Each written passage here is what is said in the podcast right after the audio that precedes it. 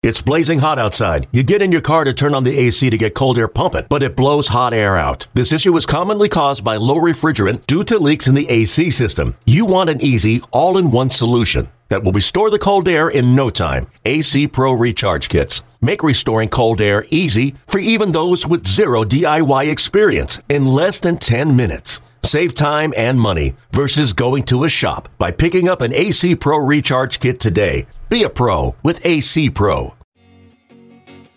This episode of the Yankees Magazine podcast is brought to you by the MLB app. Yankees baseball is always live with the MLB app. Follow the action with game tracking and video highlights, along with up to the moment stats, standings, breaking news, and more. Download the MLB app today. It's your number one app for Yankees baseball.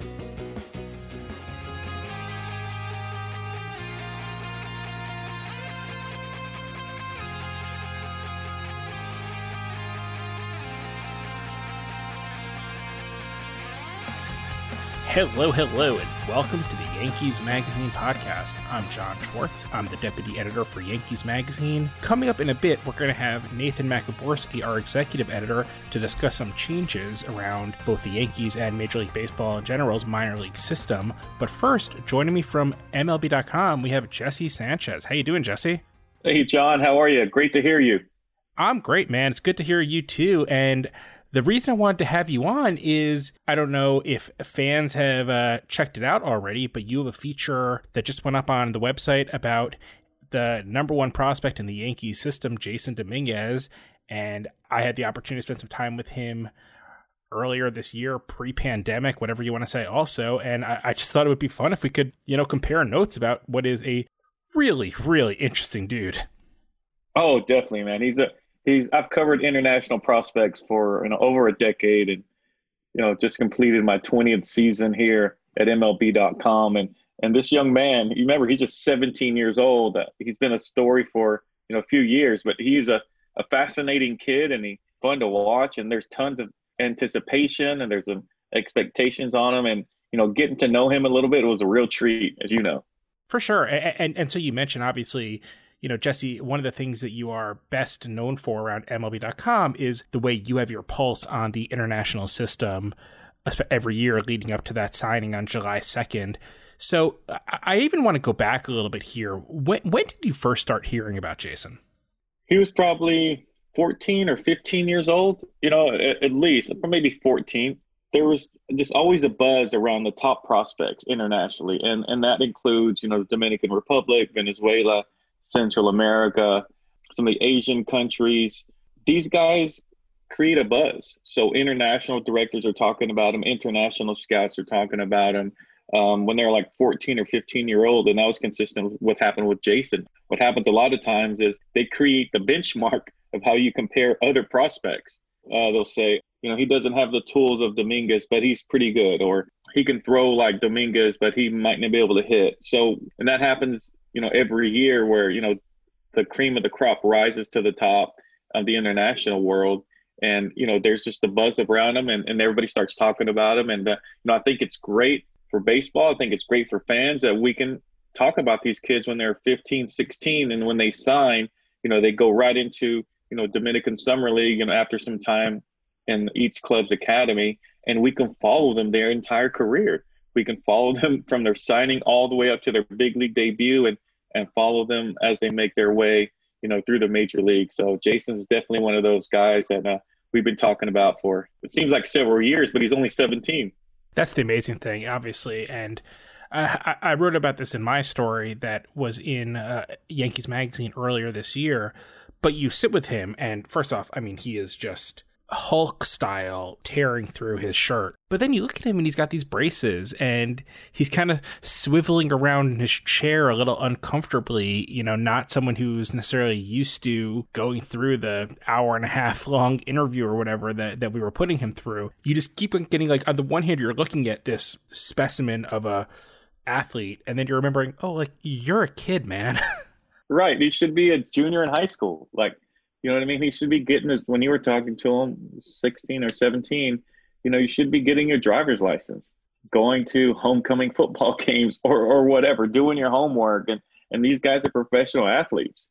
So, you know, I think it's pretty neat that you were able to interview him and spend some time with him.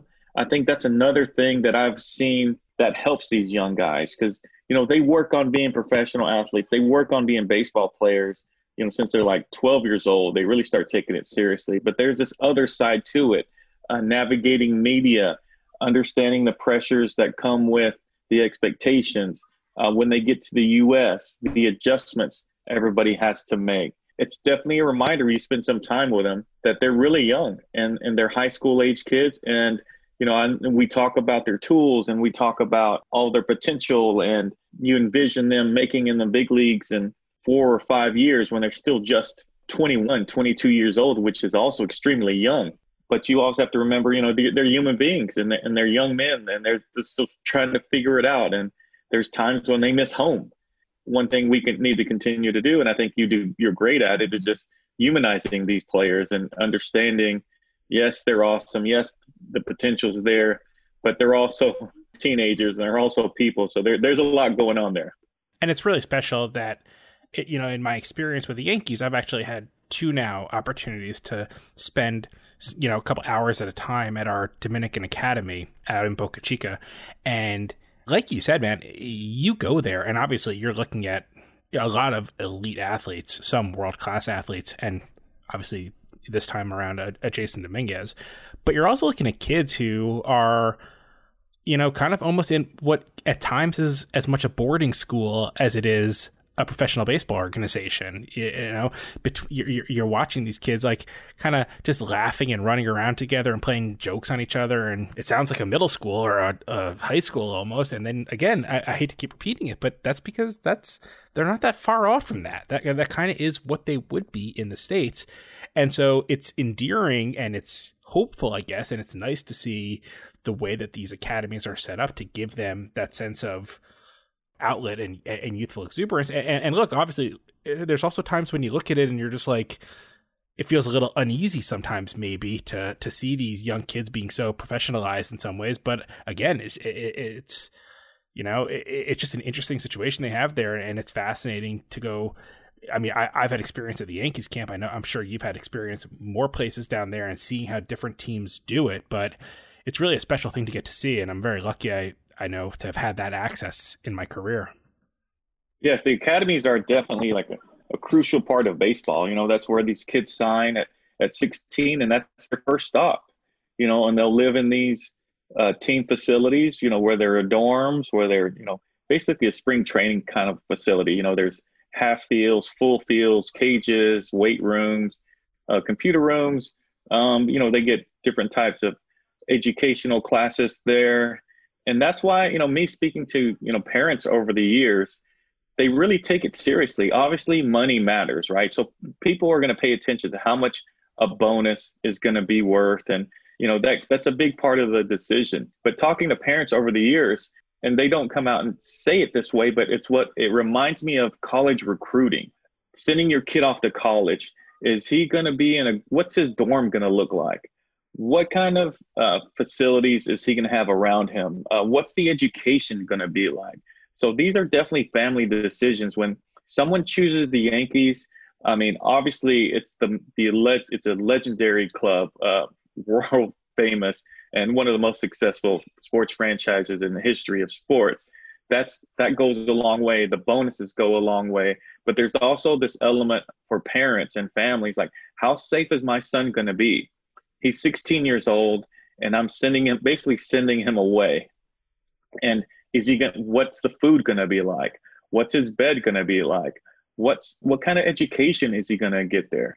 So i'm really glad you got to experience the academies because they really mean so much to not only like the development of these young players they mean so much to the parents. So you know the academy is an important big experience and what i've seen so far uh, all my years of covering international baseball, uh, the families have a big input, and the academy has something to do with it. So I'm really happy you got to see that. For sure. You mentioned what the wondering of what the food's going to be like. Obviously, anyone who follows Jasson Dominguez on social media knows that there's only one way to his heart, and that's with avocados. Um, you know, uh, one thing that I find funny about his social media presence is, especially in the off season before what was supposed to be a 2020 season and turned out not to be one for him. But you know, so so much of his social media was again avocados, but also just flashy cars and things like that, and, and, stuff with his friends. And yet, obviously, as you noted in the in the lead to your story, he's also a kid who signs you know a record contract for an international player, and yet when he goes to buy himself a, a car as a reward, you know, his Bugatti, as he called it, it was actually a Honda, and, and right.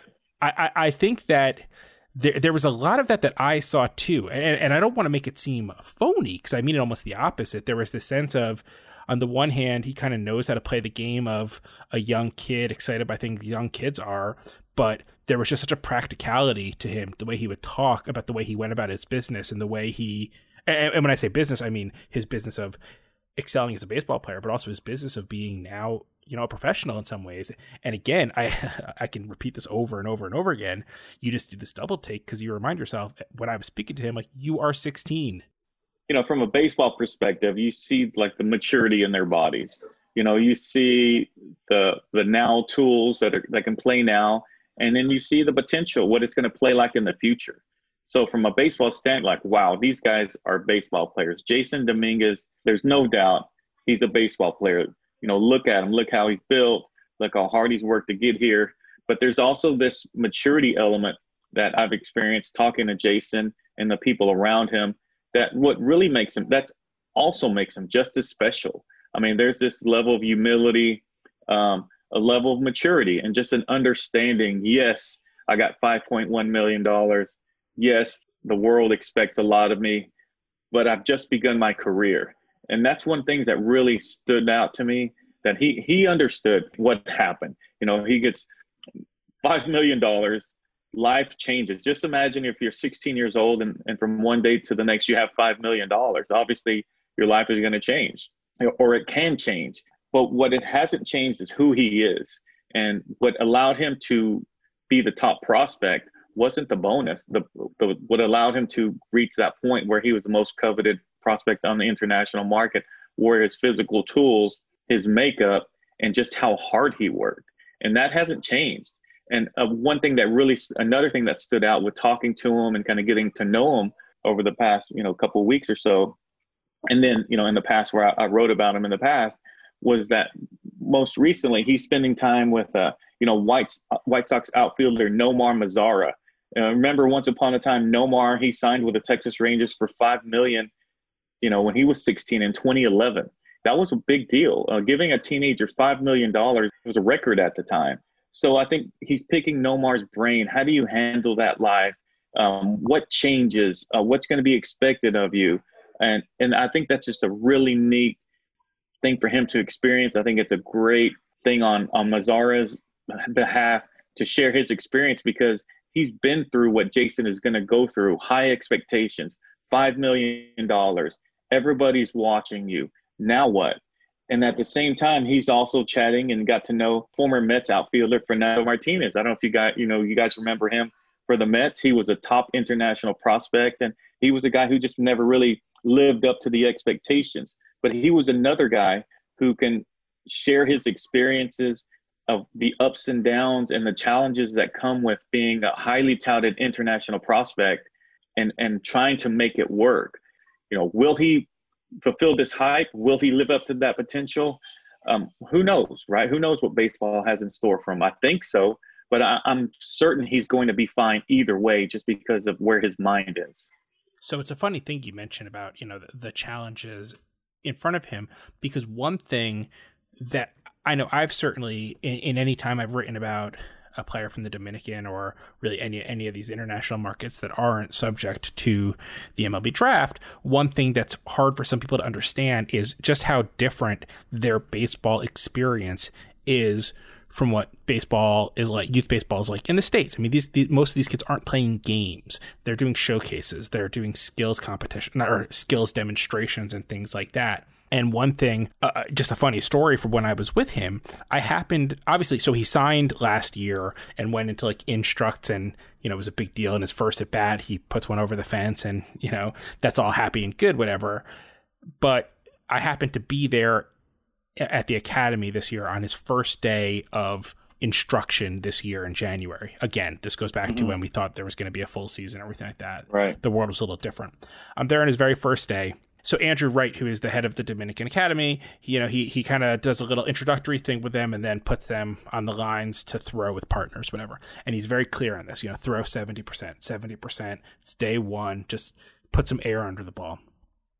So I'm standing, uh, you know, be, behind Jasson's throwing partner. First ball he throws just airmails it wildly, and you know it's like kind of funny, whatever. Second one, same thing. I think the third one the guy caught. Fourth one, and, and he's just throwing ball after ball after ball into the bullpen. And I'm sitting there and and kind of I'm, I'm with a photographer and I'm kind of maybe saying, hey, why don't we like pull back a little bit, like maybe we're getting in his way or something like that. And it kind of yeah. just keeps on happening, keeps on happening, and you know we're chuckling and also we feel a little bad. I mean, we don't want to see anyone yeah.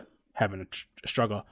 And sometime in the middle of it, it, it just kind of hit me, and I had this thought in my head, and I went to again Andrew Wright, the director of the academy, who confirmed it, and I just asked him when do you think was the last time that Jasson Dominguez was told to do something 70%, to take it easy? Oh, right. And he said, oh, it's never happened for sure. And, and, and that, that just hit me right away. Like this was such a long process that was starting literally that day. And he had gone from being, you know, a thousand miles per hour his entire life to now look, man, you've got your money. We paid you. You impress us already. Congratulations. We know who you are. We're excited about you. We're impressed. Now it's about how do we develop you into a major league superstar? And it's a very, very different process from how you get signed. Oh, definitely. Definitely. I mean, what is, and as you mentioned, traditionally, uh, scouting in Latin America, scouting in the Caribbean uh, for international players, tryouts were the main thing. Showcases were the main venue when that's a, uh, you know, they run a 60 yard dash. Uh, hitters would hit, infielders do their infield, um, outfielders throw, series of batting practice. One thing that has developed maybe over the past decade or so, maybe just a tad longer, is the development of these leagues, and especially in the Dominican Republic. So now there's a lot more leagues for these top prospects to play where they can actually get some game action. And so you add the traditional type of showcase tryouts to these games and it gives evaluators a better sense of who they are. And one thing that's really emerged over the past few years, maybe the past three or four years, is the use of advanced technology down there. So they're using the same, you know, those cameras that slow everything down. They're using these things called power plates where they can kind of measure the strength. Um, pretty much all the advanced tech that you see used on the domestic side for the guys evaluating uh, draft potential players. Clubs are starting to use that on the international side. And furthermore, clubs even have their own methods of using that technology. So the way the Yankees would, you know, measure arm strength, speed, and different types of abilities might be different than the way the Phillies do it. So it's really evolving, but you're exactly right. Um, I think the lack of game time, the lack of game action, is being addressed. But as we know, I mean, whether you're an international player or a domestic player, the more games you can get, the better. The more experience you can get, the better. And back to that point, you're right. I don't think Jasson Dominguez has ever gone less than 100% in his entire life. it was clear. And and look, I mean, I think that we can wrap it up here pretty much uh, because you just bring up an interesting point. Obviously, now now the time is is, is to wonder what became of this lost year and obviously it's not just Jasson Dominguez. And fortunately for Dominguez, he's probably more able to handle this than a lot of the other players in the academy. Just because, look, I mean, I hate to make it sound so transactional, but he just got a lot of money. He can he can put together what he needs to do in order to keep himself ready and, and get the facilities and, and, things like that he needs. A lot of these guys, it's a lot harder. So obviously, it's not just the Yankees. Every academy down there, just right. like every minor leaguer in, in America, lost a year. Where do you think this puts a now 17 year old Jasson Dominguez, who will be 18 when the 2021 minor league season starts? Where do you think that puts him starting next year? You know, I mean, it's difficult to tell. It's really difficult to tell. I mean, by all, indi- all indications, the, the Yankees player development folks can't wait to get him. I mean, they're really been have been looking forward to this. They've been hearing about Jasson Dominguez for you know a couple years now. Now that he's signed and he's in the system, uh, the folks are ready to get their hands on him and and help shape him into a minor league player into a major league player. Guys like Dominguez, who knows? I still think the sky's the limit. I mean, it's hard. Obviously, he needed games, but maybe he's going to make it up somehow, whether that's backfield games, whether that's winter league, whether that's any other type of simulated games. The good news, or also, or you can say bad news, is everybody is in the same boat. So everybody is trying to play catch up, get the reps in. So I wouldn't say this set him back just because talking to the kid, talking to the people around him, chatting with the Yankees, he's determined to make the Yankees feel he was the right call. He is worth their investment. So as far as I'm concerned, and I think uh, Dominguez would probably agree, and the people around him, he's not going to be set back. It's not ideal, but you know sometimes things happen like that. Maybe in other cases, it's an injury that keeps a kid out six months. Maybe he pulls a lat that can you know delay his development, or you know twists an ankle or breaks a bone. You know sometimes that happens, and we don't always know that kind of stuff, or we don't even remember it. Like we're not going to think about a big leaguer right now who's succeeding on a big league level, we're not going to remember, oh, remember when he was 17 and he, and he twisted his ankle and missed six months or whatever. Again, I think it just speaks to Dominguez being a special player. Obviously, the talent is there, but you spend any time with him. I think the real key, the real tool, and, and the separator is his mindset, his ability to continue to work hard, and just his understanding that he's at the very beginning of his career. And if you ask him, he says he hasn't done anything yet. Jesse, I appreciate you taking the time today. Everyone, I, I, encourage you to go follow Jesse at, at Jesse Sanchez MLB. I promise you there's absolutely no better follow for learning all about international prospects and international baseball. And of course, check out his feature on MLB.com about Jasson Dominguez. And if you uh, if you haven't yet gotten enough of him, I urge you to go to yankees.com slash magazine and find my feature on him as well. I can tell you this, we're very lucky at Yankees Magazine. We get a lot of access to some huge superstars. And this year we had, as you would expect, features on Aaron Judge and features on DJ LeMahieu and features on, you know, all these incredible players in the Yankees. And it is notable to point out that by far, I think by something like two times or three times, our most read story this year in Yankees Magazine online was the Jasson Dominguez feature. So I think that ought to tell you a little bit about how much excitement there is right now about this guy. Uh, Jesse, thanks so much. I appreciate you taking the time. Hey, my pleasure. Thank you so much. Thank you. And uh, we're going to take a quick break. When we come back, like I said, Nathan Maciborski will be joining me, and we'll be chatting about some uh, upheaval, if you will, in the minor league system around baseball. So stick with us. Hi, this is Aaron Judge. You're listening to the Yankees Magazine podcast.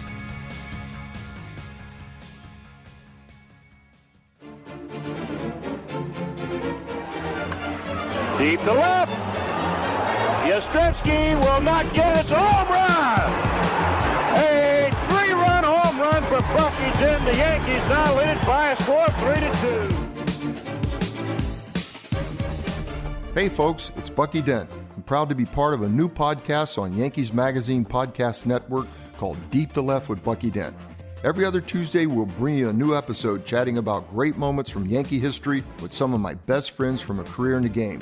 We'll look at what's happening with the current team, share some memories, and no surprise, we'll even discuss a little homer I hit one credible day in Fenway Park. Download Deep the Left with Bucky Dent at yankees.com slash podcasts or at the podcast app of your choice. Can't wait to speak with you soon. This episode is also brought to you by MLB.tv. Watch every out of market regular season game live or on demand with MLB.tv. Your subscription also includes the MLB app Premium, allowing you to stream live baseball with your favorite supported devices. Blackout and other restrictions apply. Visit MLB.tv for details.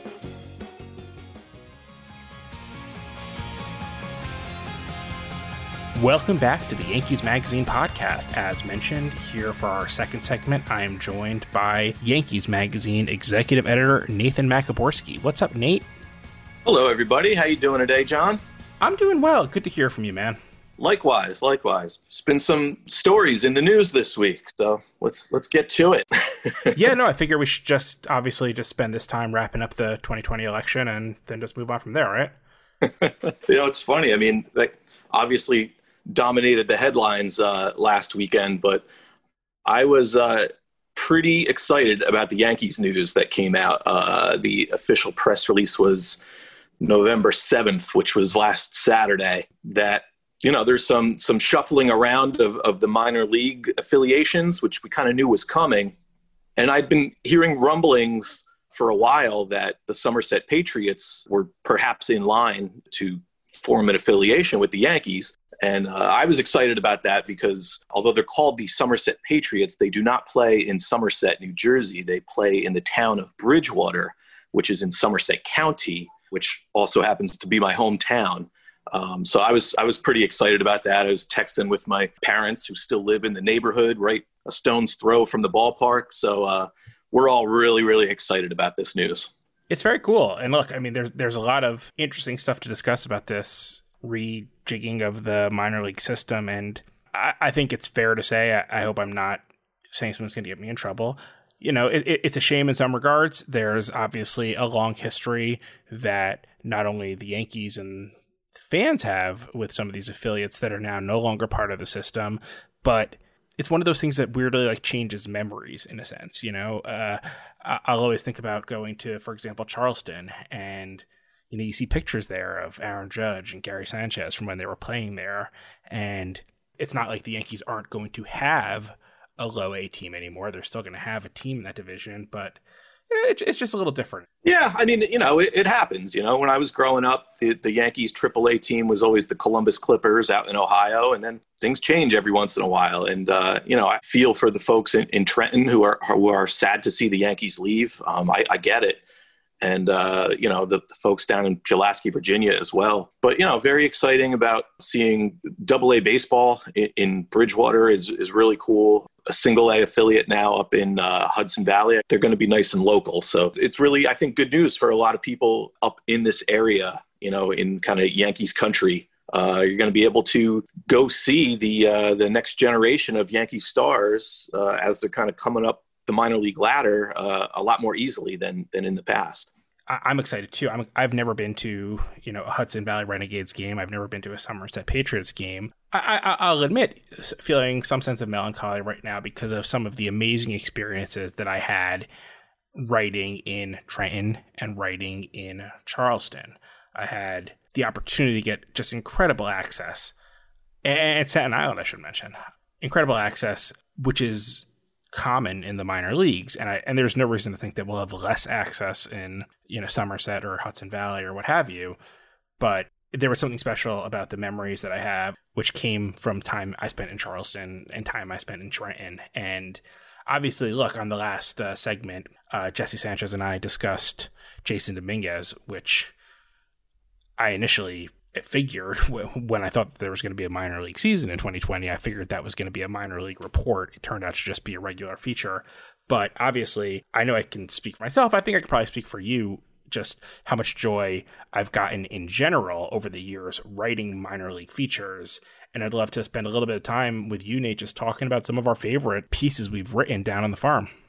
Yeah, absolutely. I mean, the minor league report is a you know a feature length story that we we do in Yankees Magazine every month. You know, John, some of my favorite stories that you've written have been minor league reports. One that comes to mind, I think it was you went down to Charleston to do a story on one player, and then uh, as you were going there, he got promoted or got hurt or something. I forget the exact details, but you kind of shifted on the fly and ended up doing a completely different story about uh, catcher Donny Sands, and that was like one of my favorite stories that you that you've written. What, what are your uh, your memories of that? Because my my memories of the details are a little fuzzy about how that came together. You're pretty close, and I have to say that you actually made it happen in some regards. I was going down to do a story on then Yankees top prospect Blake Rutherford, uh, and. Yeah literally the night before I left, I was sitting in the press box at Yankee Stadium when I saw come over Twitter that Rutherford had just been placed on the DL. Mm. Now, me and Jim Petrozella, we had our plane tickets for the next day. We were going down to Charleston to see a player who it turned out was not going to be playing. And you mentioned to me, you know, there there's a catcher there, Donny Sands. I've heard rumblings of an incredibly interesting story maybe check that out. And that was the mo- that was all you gave me. And I don't know how much you did know or how much you know you were hedging kind of what you thought you might know or anything like that, but for some reason, which I'll never understand, this guy who I had never met, Donny Sands, chose to trust me and tell me his unbelievably harrowing life story of being homeless as a high schooler and literally trying to figure out how to become a better hitter by hitting pinto beans that his mother would toss to him to work on his hand eye coordination and his eyes and everything like that. And the story ended up being about how the Yankees were trying to turn him into a catcher from an infielder. And uh, because it was the minor leagues and the way things worked there, I got to spend time, you know, literally on the field with them as they were teaching him how to do this stuff. And it was remarkable. And I've never had someone be that vulnerable with me. I've never. Uh, maybe that's not even true because I can actually think of other minor league stories where players and family members have been that vulnerable with me. But I'll never forget it. And, and, and I'll be honest, I don't know if Donny Sands is ever going to make the major leagues. I kind of doubt it, and that's no knock on him. It's really hard to make the major leagues, but I, I can promise you, every couple weeks, I check on him. I, uh, you know, look up to see if there's any news with him, and he's someone I'll never forget, and he's someone I'll, who I'll always want to watch just because of that experience. That was so random. It was so random that it ended up working out, and I would say it's certainly one of my favorite stories that I've ever had the chance to write. And again, I, I it, it, would not have happened without you. Yeah, I, I mean the details that you uncovered. I, I, knew a little bit about him, but I mean the details you uncovered. Uh, you know, between him, you know, basically being homeless his senior year of high school and living out of his car, and uh, his mom going back and forth between uh, Mexico and the states. I mean, it was just a really incredible story, and um, I was just blown away by it. And, and that's the really cool thing about, you know, when we have the opportunity to, to go down to the minors and uh, get to know these guys a little bit. And then, you know, you follow them along for sure. I mean, I guess it was the most recent minor league report I did was with uh, back in 2019, our first round draft pick, Anthony Volpe. You know, he was drafted in June, and uh, his first kind of assignment uh, after spending a little bit of time down in Tampa was with the Pulaski Yankees, the rookie level team down in rural Southwest Virginia. So I decided, you know, I wanted to kind of see this kid. You know, he was from my area, Central Jersey. Um, now he's out on his own, getting his pro career started. So I figured it might be kind of interesting to, you know, track him down right at the very beginning. You know, he had only played, you know, a handful of games by the time I got down there, maybe a week or two. And um, you know, it was it was really interesting not only to sort of document a player's first steps in their professional career, but also to just get a feel of what it's like to be in a, a rookie level environment. You know, I got to see the clubhouse and the, the the batting cage and the dining room, if you could even call it that. And the cool thing about it was it was July 4th weekend. So the game I watched was July 3rd and they were planning a big fireworks show after that. So it was a sold out game. I mean, it felt like the entire town was there, and you just got a really good sense of uh, the community and the people there, and everybody was just so friendly and so helpful, so nice. Like you said with Donny Sands, I mean, Anthony Volpe is definitely a guy who I, I'm always checking up on to see how he's kind of progressing through the system because you know when you do a feature story on a guy and you you know you do all the research beforehand and you interview him and his teammates and his coaches i mean you really feel like you know the guy pretty well afterwards. So from our readers perspective i, I would think that you know hopefully they they get a little sense of that as well and they kind of uh, latch on to some of these guys that that we've written so much about. I have to say it's a huge bummer for me. I had two trips over the course of the last few years scheduled to Pulaski, and both of them fell through for various reasons. But that's uh, I always wanted to get there. It's just one of those things like why in the world would I ever be in Pulaski, Virginia, if not for this? And I was pretty jealous when you got to go there. and, and, and in that same vein, man, were we lucky to be able to take business trips to Charleston, South Carolina, one of the greatest cities in the country, one of the certainly greatest food cities in the country. Uh, I'm I, am i am definitely going to miss that part. Yeah, no doubt. You know, and of course, you know, Tampa, we we often think of as our, our spring training home, but uh, we've had a lot of great minor league reports uh, stem from players and coaches down there, right? I mean, was the the Estevan Florial story that you did? I don't know if that was while he was with the Tarpons, but I mean, that was like one of the best stories we've ever run in Yankees magazine. When was that one, John? That was, I believe, that story. I print, I published it in spring of 2018, uh, mm-hmm. uh, based off a trip I did. I, I actually did the reporting for that over the course of a year in between the Arizona Fall League in Miami for the All Star Futures game and the Dominican Republic. And I have to say, and this gets to a larger point that I want to talk to you about a little bit, but part of what I love so much about how we handled the minor league report is look, it's really fun to get to write about Aaron Judge. Don't get me wrong. It's really fun to spend time with DJ LeMahieu and, you know, get a good feature about him.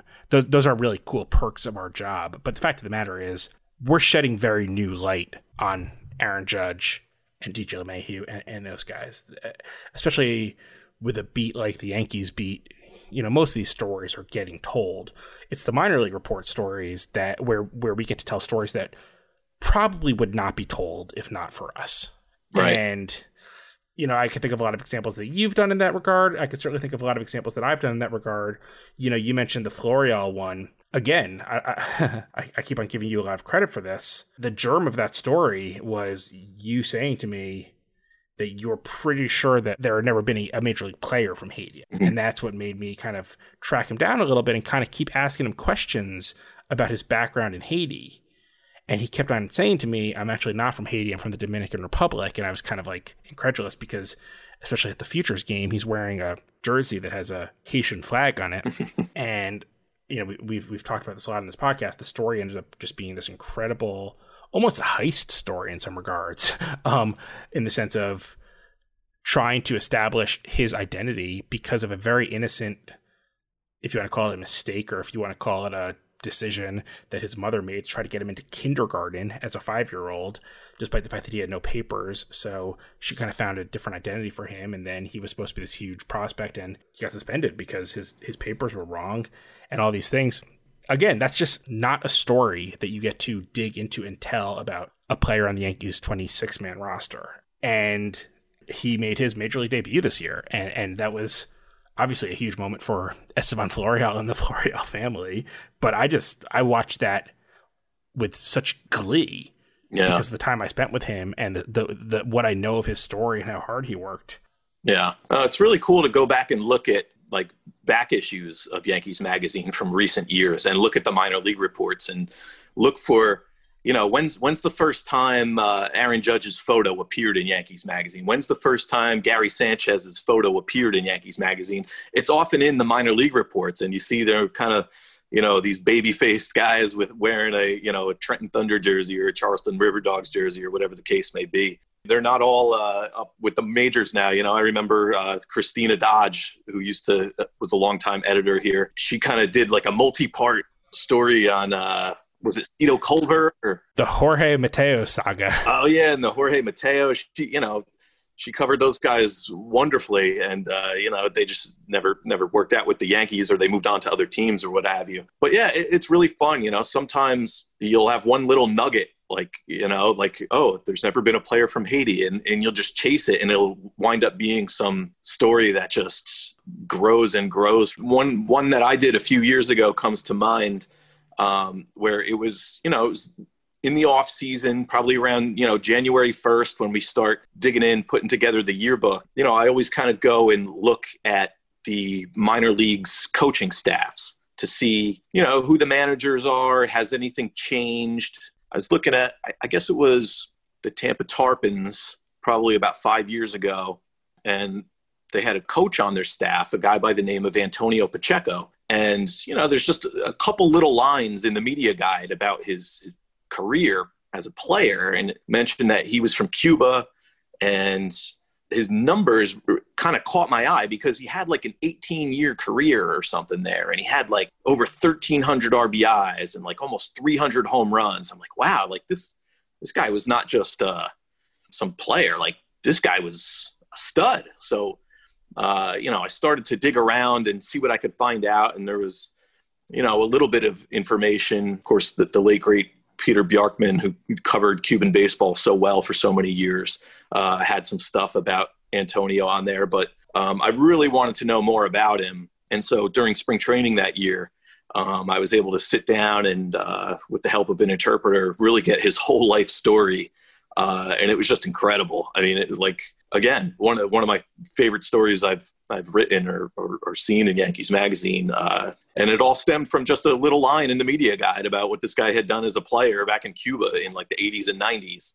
It was remarkable, and I, I, I, I so remember reading it. And again, I hate to keep repeating myself, but it was a story that did not appear in any other publication that year, and that's really hard to do on the Yankees beat. And and I think that that God, I mean, I, I, love that. I love it so much. I love thinking back to two experiences that I had in Trenton. One of them, I was doing a story on then Trenton Thunder manager Pat Osborn. Oh, yeah. And I, I had dealt with him a few times in the past, and he was a good dude. And I really wanted to ask for, you know, the moon in terms of access. And they said yes. And I'll never forget what they said we could do was we could literally hang out in the dugout for the first three innings of the game, watching him manage. That's not happening in the Bronx. it's not happening. No, I mean the, the, the difference between a minor league report and a major league story is you, you never need binoculars because they'll let you get right there. It was literally I, I literally stood next to him in the dugout as he managed a regular season game, and you know I've had a couple experiences like that. I, I remember covering the Double A All Star game in Trenton mm-hmm. and being there for the home run derby, and for whatever reason I don't even remember why, but for the for the championship round I was just standing on the field next to their PR guy, just watching. Obviously, look, it's the minor league home run derby. It's not the major league home run derby, but you know, I was about 12 feet from the batter's box as as the final round is happening, and I don't know why that was. And, and, similarly, I did a story years back about Danny Borrell, as I mentioned, the Yankees pitching coordinator, and one thing that happened while we were there was that they were trying to turn Dermis Garcia at the time, a big prospect, into a pitcher. And I was there the night they told him that they were going to try to make the change. And I was there the next day when he threw his first ever bullpen session. I was standing, again, 10 feet away from him as he did this. And I mean, I, I feel like we're repeating ourselves here. We can we can probably wrap it up pretty close, but I just I'm curious. You know, w- what are those things memories that you have in terms of like just crazy access that you would never ever ever see in a major league story?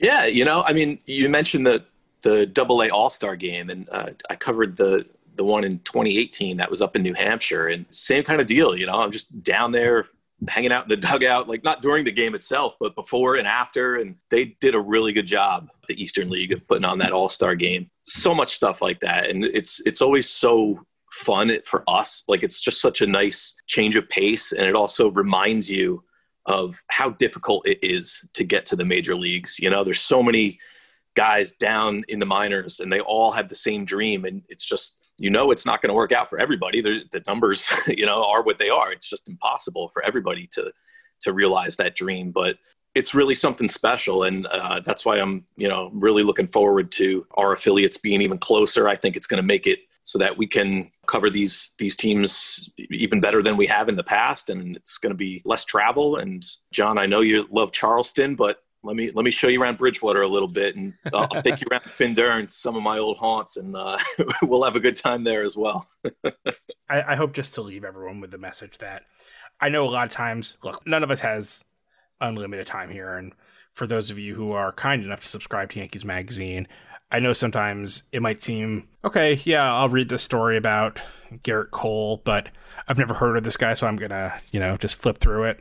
And I, all I can say is, from my experience writing them and from my experience reading them, I truly believe that those are the best stories in Yankees Magazine, and it's the minor league report stories that makes Yankees Magazine so special. So I hope that if you are someone who has not been checking it out, usually that you will start to now. And like Nate said, I hope that you will uh, find your way to some of these closer minor league affiliates to get to watch some of these guys because I, they may not become big league stars and they may not become all stars and they may not even you know make the major leagues but they all have stories that got them there. And we do our best just like we do our best to tell the story of aaron judge we do our best to tell the stories of these guys who you may never see. And it is to keep repeating myself part of what makes yankees magazine so essential and special John, I would just add that all these stories that we talked about today, I, I think pretty much every single one of them is is online. So if you Google Yankees Magazine and Donny Sands or Yankees Magazine and Estevan Florial, you'll find these stories if you don't have the, the hard copies at home. So check them out if you're interested.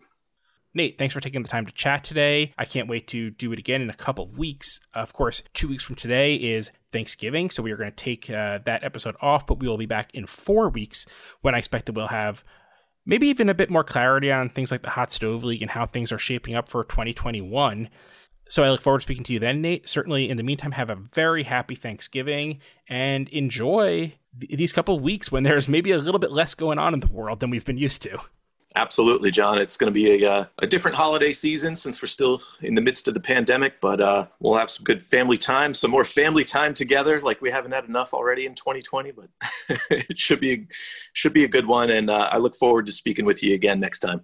Absolutely, Nate. Stay safe, and to all of you, thanks for listening to another episode of the Yankees Magazine podcast before you go, I want to tell you a little bit more about the Yankees Magazine Podcast Network. If you liked hearing from us today, you should also check out Deep to Left with Bucky Dent, a podcast that Bucky hosts, which I have to tell you, the most recent episode is the one we've been waiting for all year. It is with Aaron Boone. The two of them, they absolutely take a mallet to the souls of Boston fans, and it's a it's a must listen. if you're not subscribed, what are you waiting for? We're available wherever you listen to your podcast or at yankees.com slash podcast. Leave us a review, leave us a rating. You can even send us your thoughts over email, podcast at yankees.com. We'd also, of course, like to ask you to subscribe to Yankees Magazine. You can go to yankees.com slash publications to read all about our special holiday offers that are going to be launching right around Thanksgiving. There's amazing deals you can get on things like tickets. You can even purchase a subscription that includes a chance to participate in a Yankees Magazine podcast. I hope you'll check that out. Also, please, please, please consider purchasing the 2020 official New York Yankees yearbook. It's such a special publication this year. Obviously, 2020 is unforgettable in every way, and it's a great memento of that season. Again, you can go to yankees.com slash publications or call 800-GO-YANKS to learn all about this. Plus, if you'd like to see our content online, get a taste of it at yankees.com slash magazine. There you'll find our latest features to read from the magazine, and we're also on Twitter, at Yanks Magazine. Give us a follow and be up to date with every podcast and magazine we produce. That's it. See you next time. Happy Thanksgiving, stay safe, and go Yanks. Hi, this is Aaron Hicks. For more stories like this one, subscribe by visiting yankees.com slash publications or by calling 800-GO-YANKS. This episode of the Yankees Magazine podcast is brought to you by the MLB app. Yankees baseball is always live with the MLB app. Follow the action with game tracking and video highlights, along with up to the moment stats, standings, breaking news, and more. Download the MLB app today. It's your number one app for Yankees baseball.